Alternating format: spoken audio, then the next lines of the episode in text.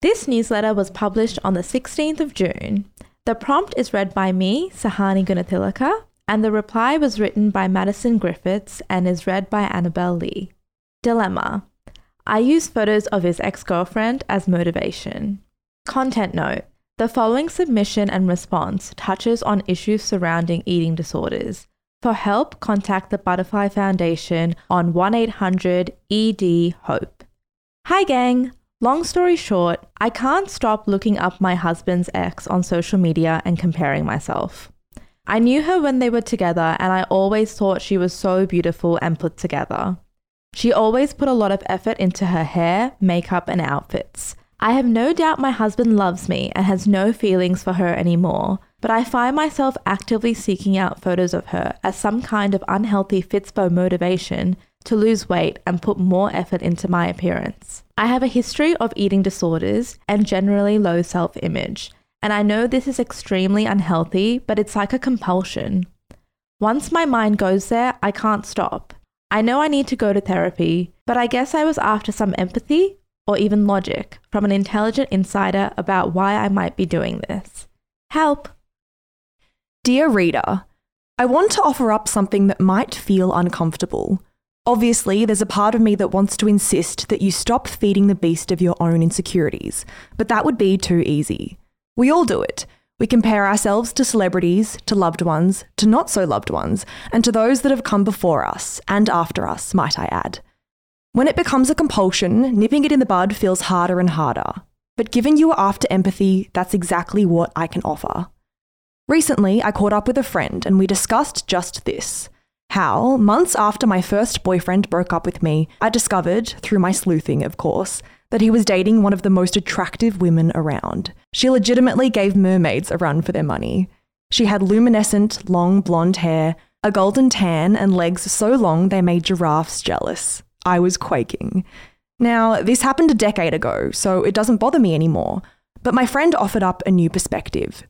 She suggested I take it as a compliment that I look objectively at my ex boyfriend's illustrious taste in lovers and feel liberated knowing that I, like her, sit in the same camp.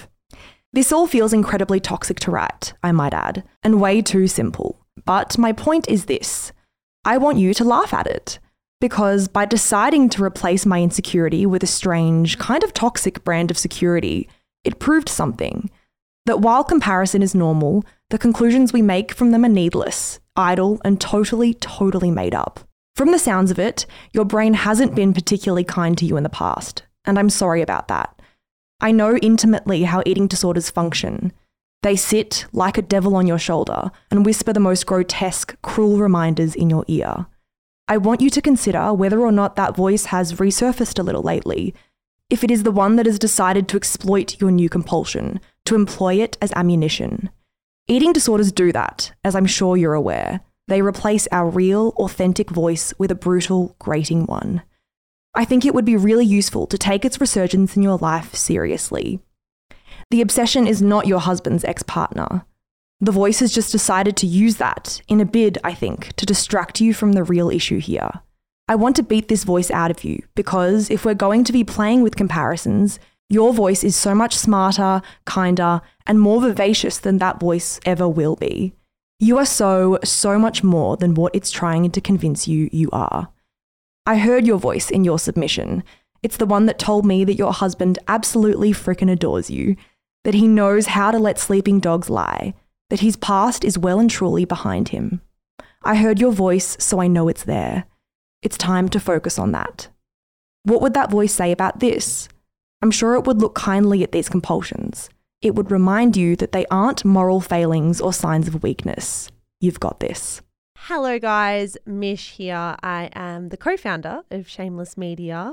Thank you so much for giving us your ears and your mind and your time. We're so grateful. If you enjoy the stuff that we produce, may I recommend our brand new podcast, Style Ish? Stylish if you want to say it quickly, style dash ish if you want to take the long way through. It is our podcast for all things fashion, brand, business, and beauty. If that is in your wheelhouse. If you care about style content, you will love this show. It is, of course, more than just a show as well. It is a newsletter, it is an Instagram feed, it is a TikTok account. There is so much good stuff going out on Stylish every single day, starting now. So, in your favorite app, search for Style Dash Ish. Give it a listen, give it a follow. We are an independent media company and we would be so, so grateful for all your support. That's all from me, guys. Check out Stylish and have a good one.